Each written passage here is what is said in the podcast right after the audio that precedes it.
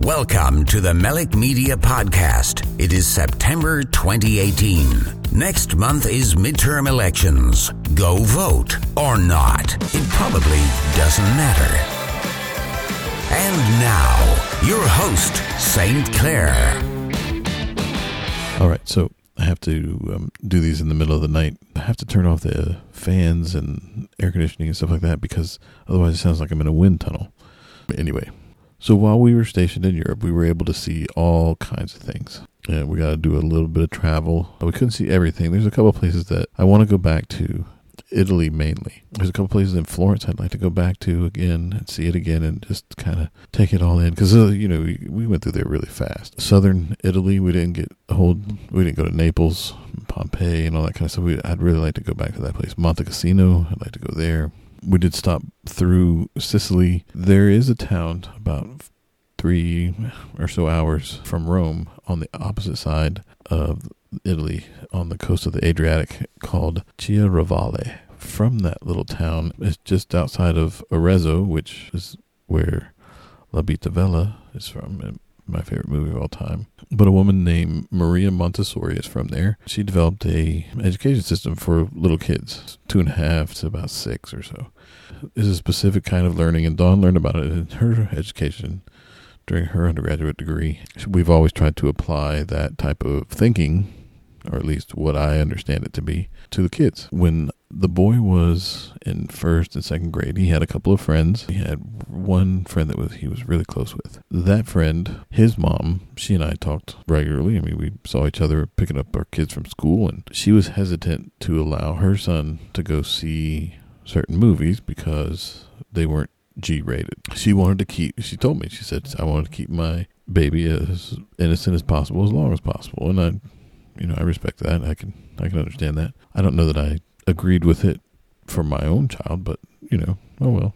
Rewind a little bit. When he was a toddler, uh, he had this fascination with playing with his penis. Uh, I mean, that was his like favorite toy. Yeah, used to. Dawn would get so frustrated. You know, we we put him in onesies, and he'd still do it. he didn't know any better. It was just you know, it comforted him for whatever reason. I don't know. So I didn't think anything of it at the time because in my head it was like, well, he's just using it as some kind of pacification system of some kind. I don't, I don't know. I'm not a. She's the t- child development thing, but I said to her, you know, um, once he gets a little bit older and he starts going to school and Montessori, of course, he'll find friends that, and they'll, you know, hey, why are you doing that to yourself? And he'll stop. And because I've never seen a 20 something at the altar with his bride, you know, with a pacifier in his mouth. He'll figure it out. So the baby is four. I don't think she knows her address. I'm not sure that she even knows her name past Sydney Lauren Olivia. She doesn't know her address. She doesn't know her phone number. You know, she knows her colors, I guess. She can count to five. Yeah, whatever. We went to the library for library time reading on the Marine base.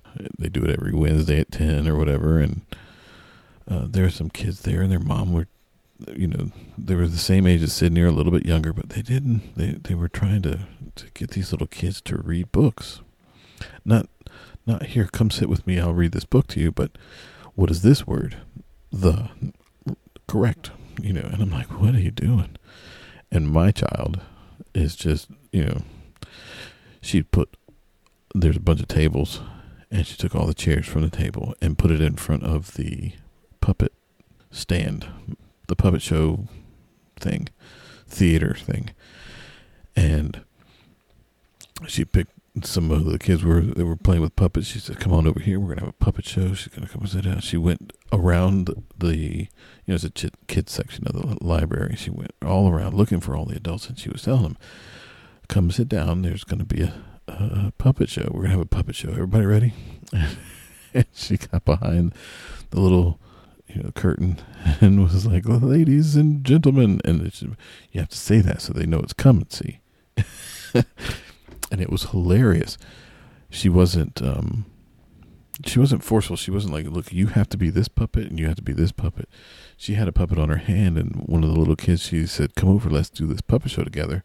The little kid was like, "Well, I like that puppet." She was took it off her hand. Here, you you, want that one? That's good. You play with that. She wasn't micromanaging. She was doing the whole big picture thing, and I was like, "Wow, that's pretty good." And one of the dads was sitting next to me. He kind of we looked at each other, and uh, I was like, "Yeah, it's it's kind of one of those cringy moments for the dad that whose daughter is you know directing the show." And he was like, "Yeah, but they're all following her," and I was like, "Yeah, I don't know if that's because she's a good leader or if it's because she's a four year old and she's just taken over the place." So I started watching that a little bit, and I, I noticed that it was okay. She wasn't she wasn't being bossy. She was just like, "Here, let's do this," you know. Everybody was following along. It was really entertaining for me. The point is, is that I don't know if it's Montessori or not, but you know, I'm not trying to force the four-year-old to learn the alphabet or say her colors or whatever. I mean, yeah, we play with that a little bit, sure. And you got you have to. Hey, where's Princess Pinkie Pie or whatever? You know, what what color hair does she have? Or dad pick out this thing for me. Well these colors don't match. This is blue and this is orange. That goes together. The blue and the purple may not work together. Oh okay. So that works. So that, i mean you got to know colors for that so that that helps out sure but and we count ponies i suppose but i don't know. I don't know. To, to me it's like she's gonna learn all this stuff as soon as she hits kindergarten and first grade. And by fifth grade, there's going to be a bunch of stuff in her head. Why would I start now doing that? Uh, it's not that I'm leaving it up to the public school system. That's not what I'm doing. I'm letting her enjoy the first four years of her life without having to learn stuff. Maybe that's a bad thing, but I mean, she's learning stuff. Don't get me wrong, but it's not forced learning.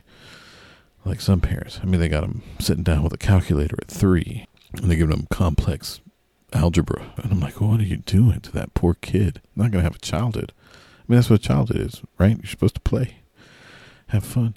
We're supposed to squeeze in learning where we can and not browbeat them because they don't know their phone number or something. I, I know there's a different reason for that, but I, I don't mean that. I mean, just she's not going to memorize the presidents of the United States eh, when she's four. And I don't expect her to. I want her to have fun. I want her to play with the ponies you know, because as soon as as grade school hits, you get less and less time for play. By the time high school rolls around, you're like the boy. He's kind of frazzled some days because he's got so much that he has to accomplish. And then after high school is college, and after college comes jobs and work. Let him have at least till four. My goodness.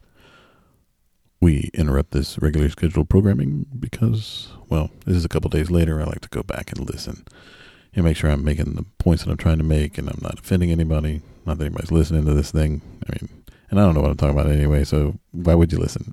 but I do want to make one final point, and that is if you took a child from birth until school started and you taught them all that kind of stuff, and, and not in a fun way because you were, you know, forcing them to learn this because you want them to get ahead, well, they're going to spend the first several years of their life relearning it because it's already on track you know what I mean? Like, yeah, they learn how to to write their name. Well, they learn how to write their name in third grade or whatever, you know, right? So they they're going to learn that anyway. You've already taught it to them. So now the the school has an unruly kid because they, you know, no, not really, but you see what I mean. There's they're going to learn this stuff, and to to put them ahead, unless they're going to you know jump from kindergarten into sixth grade and then go to college by the time they're 12. Yeah, what's the point, really? I mean, you're just mm. taking away the fun time. That doesn't mean that you shouldn't work with a kid and, and teach them what they want to learn when they want to learn it. There's a difference. And there's some things that they're going to need to know colors, numbers, that sort of thing, sure. But let's not go overboard with it. I don't even, I can't even recite the presidents of the United States from George Washington until now. I might get Lincoln and Jefferson and Roosevelt, Kennedy.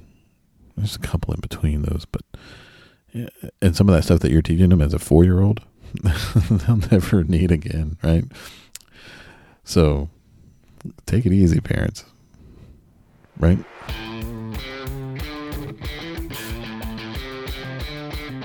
Thanks again for spending some time with us. We hope you enjoyed the show. Don't forget to subscribe and check us out on YouTube. See us in person.